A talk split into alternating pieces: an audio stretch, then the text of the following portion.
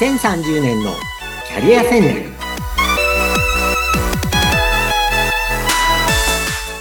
こんにちは明けましておめでとうございます人材開発コンサルタントの山岸真嗣です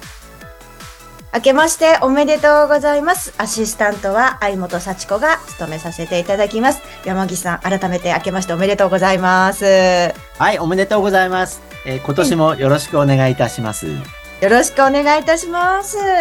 さあ、今回は新しい年を迎えて最初の放送になるわけですけれども、あの、今年もね、またキャリアにまつわる、本当に深いお話、たくさん聞かせていただけるんじゃないかなと思って楽しみにしております。が、では新年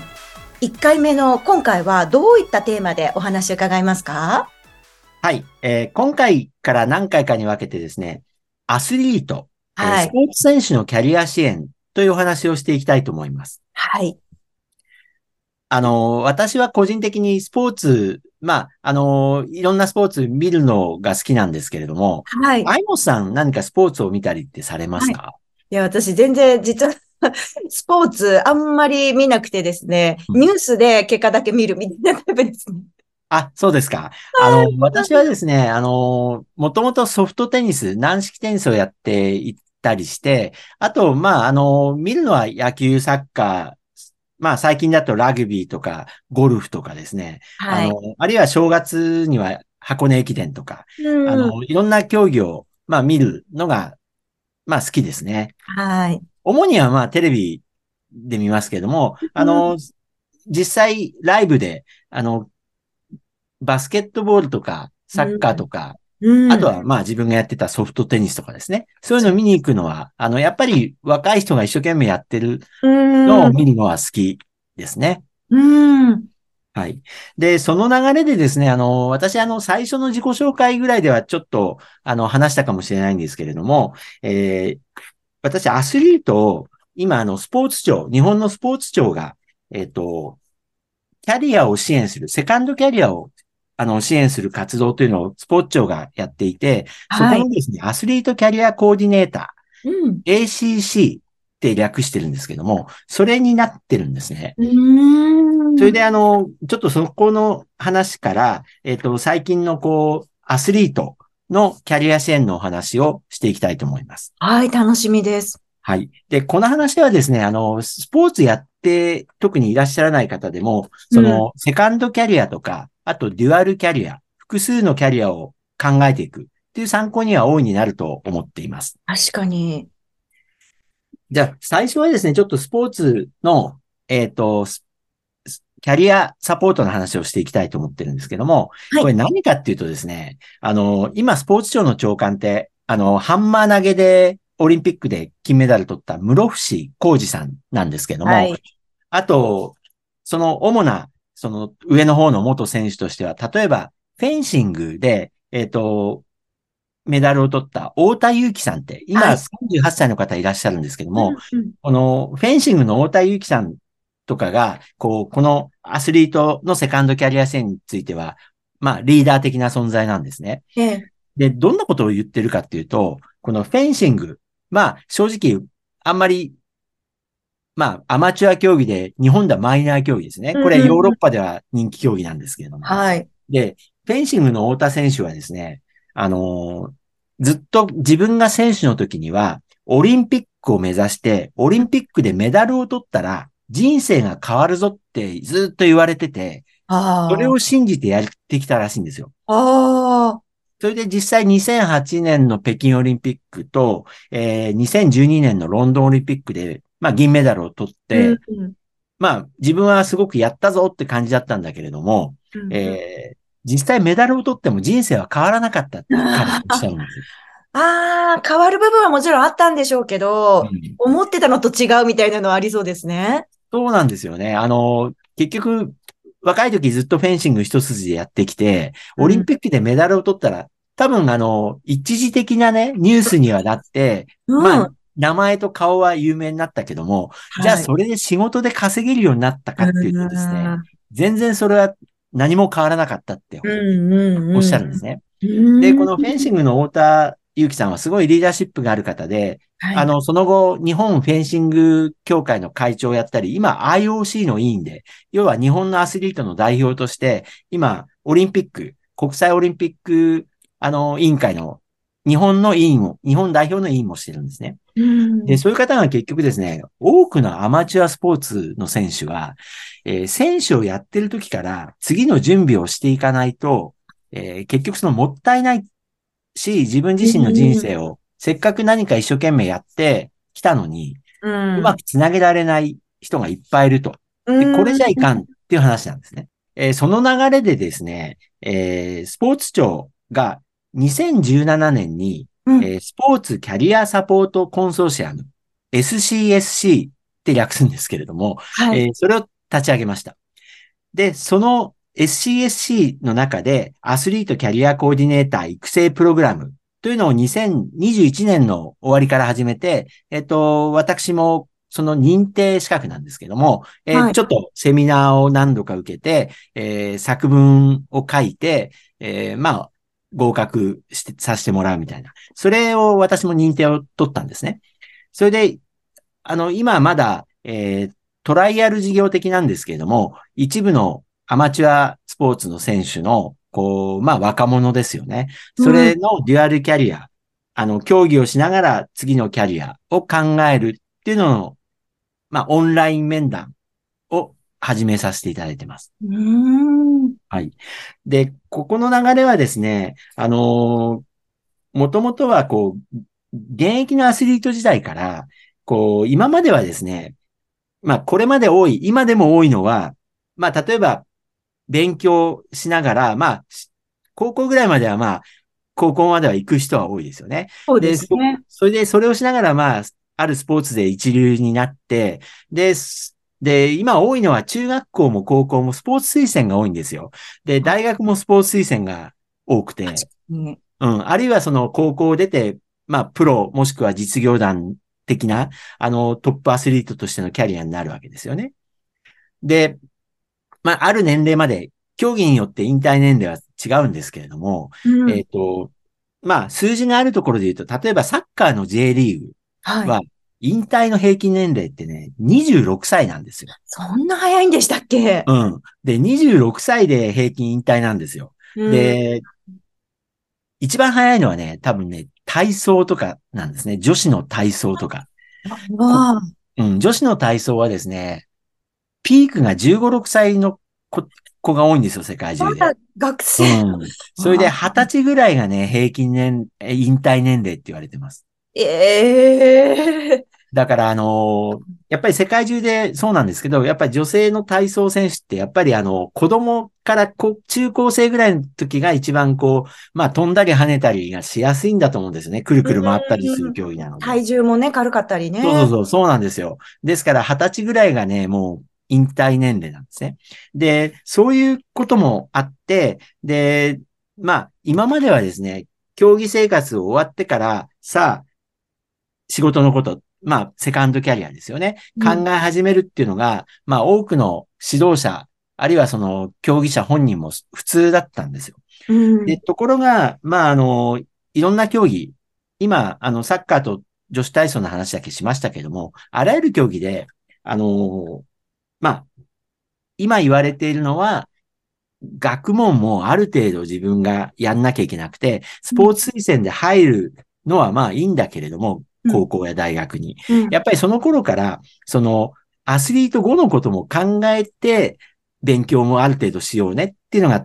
トレンドですし、ええその、ビジネスのことを、まあ本当には競技が、あの、メインの、まあ仕事だったとしても、その引退後のことも考えながら競技生活を続けると、結果としてですね、競技生活、競技力にもプラスになるよっていうのが、あの、今世界中で言われていることです。うーん。はい。で、これ、欧米の方が、あの、アメリカとか、あの、ヨーロッパの方が実は進んでいて、はい日本もようやくですね、こういう考え方が、あの、入ってきたっていうのが正しいんですけども。なるほど。はい。もともとですね、私はあの、これ、子供の頃からすごい興味があったのは、例えば日本の競技者って、はい。えっと、例えば、プロ野球選手になる人って、野球以外はまずやってないと思ってたうん。まあそうですね。高校球児から。そうそうそうそう。もう野球以外のことやれるわけないような生活をずっとしてるわけですよ。小学校からね。そうです。で、一方でね、アメリカのメジャーリーガーって、結構ね、昔からね、えっ、ー、と、例えば学生の時に、夏は野球、うん、冬はアメフトっていう人結構いるんですよ。ええー、うん。あの、やっぱりあの、アメリカって、えっ、ー、と、結果が大事なので、えー、途中で自分がバスケットボールとか、アメフト、当然メジャーリーグに野球で一流になれる人は運動神経いいので、うん、冬の間は、こう、アメリカンフットボールやったり、あるいはバスケットやったりしてもね、まあ別にそこは怪我さえしなきゃ問われないんですよ。ああ、うん、で、もしくはね、あのー、引退してすぐ、お医者さんになるみたいな人もいる、いる、いたんですよ。野球選手で。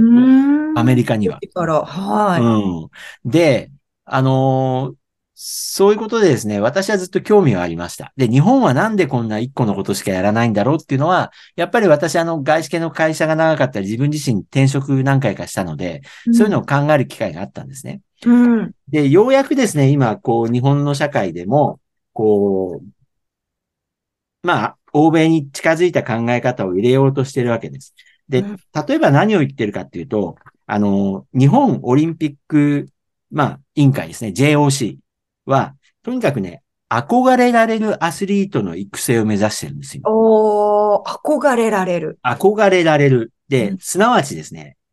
高い競技力と人間力を、まあ、活かして、まあ、アスリートは高い競技力だけじゃなくて人間的にも素晴らしい人になってくださいと。でさらには、引退後も充実した人生を歩む憧れの存在となるアスリートを JOC としては育てたい。うん、これは結構大事なポイントで、要はですね、競技やってる間は当然ね、トップ選手で憧れてもらえるんだけど、やっぱり人生トータル、その後も含めて、えー、他の人から尊敬される素晴らしい人間性と、その引退後も、えー、充実した人生、キャリアを歩むことで、みんなに憧れられる存在になる。で、それがですね、スポーツの価値を高めるっていうのが、まあ、基本的な IOC とか、こう、世界的なスポーツの、まあ、業界での流れなんですよ。うん。うん。だから、スポーツ選手っていうのは、やっぱりメディアに出ることも多いですし、あのー、やっぱり多くの人に影響を与える、まあ、素晴らしい存在なんですよね。そうですね。うん。ただ、引退後に、じゃあ、果たして、みんな、こう、スポーツ選手がですね、なんか、あの、みんなから素晴らしい人だって思われて、あの、一生送ってるかっていうと、必ずしもそうじゃないんですよ。多分。うん。やっぱり日本でもこうね、あの、プロ野球選手が途中、引退後に悪いことに、ね、引き込まれちゃったり。あの、まあ、いろんな事例がありますよね。良くないことはそれでメディアにも出やすくなっちゃいますしね。有名人だっただけにそうですよね。そうなんですよ。で、要するに世界中で、で、JOC もその流れで、あ、皆さん、あの、アスリートは憧れられる、こう、人間性を育んでくださいと。うん。いうことで、まあね、あの、これって多分今の若い世代のアスリートは、もう10年ぐらい前からそういう教育を受け始めていて、うん、多分あの、私の世代とか、その、まあ今40歳以上ぐらいの人はそういう教育受けてないので、多分。あの、今、だから若い世代になるほど、うん、えー、そういうところも教育受けてますよね、多分。か。だから、あの、まあ、一番ね、凄すぎるのであんまりですけど、大谷翔平選手とかね。やっぱりあの、コメント力も素晴らしいし、やっぱりあの、憧れられる存在ですよね。間違いないですね。うん。で、まあ、あの、上の世代でも、まあ、いろんな素晴らしい、まあ、トップアスリートだった人はいますと。うん、で、そういう人にみんななるように、えー、社会として応援しましょうと。で、一、うん、回目の今日はですね、あの、アスリートのキャリア開発の課題と解決の方向性っていうのをちょっとまとめてお話します。はい。はい。えっ、ー、と、まずですね、アスリートの方、1点目、課題は自己理解の不足って言われてます。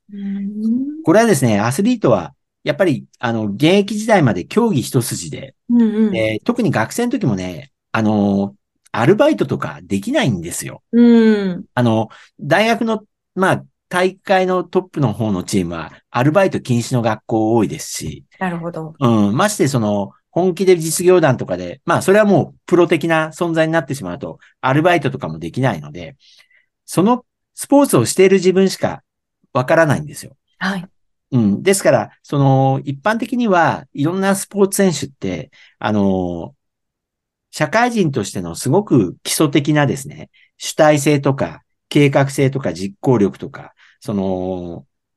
いろんなチームワークに関わるし、あの、力とか、あの、立派な社会人になるベースはあるんだけど、えーそれをね、気づいてないことが多いんですよ。うーん。これ、が課題の一つ目です。はいで、それを気づかせてあげて、うん。まあ、引退後も、それをこう活かせるように、こう考え始めることをサポートしてあげる。これが一つ目ですね。はい。で、二つ目は仕事理解の不足言われてますけれども、競技一筋なんで他の世界知らないんですよね。うん。どんな仕事があるのか、世の中に。で、これも、あの、その競技の先輩たちとかの、その引退後の、えー生活の状況とかを、まあ、知らないことも結構多いです。ですから、そういうことも考えていくっていうのが二つ目。で、三つ目は、その、長いキャリアを考える機会が不足している。これは、あの、アスリートに限らないんですけれども、うん要するに、脇目を振らずに今は、そのスポーツだけをやれっていう、うんまあ、指導者は多いし、はい自分もそれが正しいと思って、どうしてもね、将来のことを考えるのはね、大変なので。まあ、目をそらすっていうかね、先送りにしちゃうんですよ。確かに。うん。で、それじゃ良くないよねって話が、あのーこのアスリートのキャリア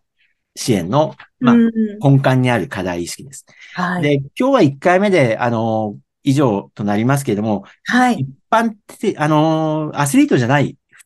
皆さん、あの、聞いてくださってる方々にも参考になるのは、やっぱりですね、今皆さんなんか仕事を、例えばサラリーマンで、こう、企業にお勤めだったりすると、やっぱりね、次のこと考えるのってね、大変なんですよ。うん。うん。で。そう、そこをね、あえて次のことも考えて、それの準備を1日30分でいいからやっていくっっていうのが、このアスリートキャリア支援と、まあ、一般的な、こう、社会人の次のセカンドキャリア、デュアルキャリア、考えていくのの、えーまあ、共通するとこです。うーん。1日30分でいいんですよ。そっかそっか。そう思うとハードルも低いですし、ね、30分でも取り組むと見えてくる世界ももしかしたら変わるかもしれないですからね。そうですね。ですから、あの、例えば次の、まあ、いろんな本を読むとかって一番簡単ですよね。あそうです。うん。で、あるいは自分の業界と関係ない人と話をする。こんなのも。も割とできますよね。確かに。あとは、まあ、なんか、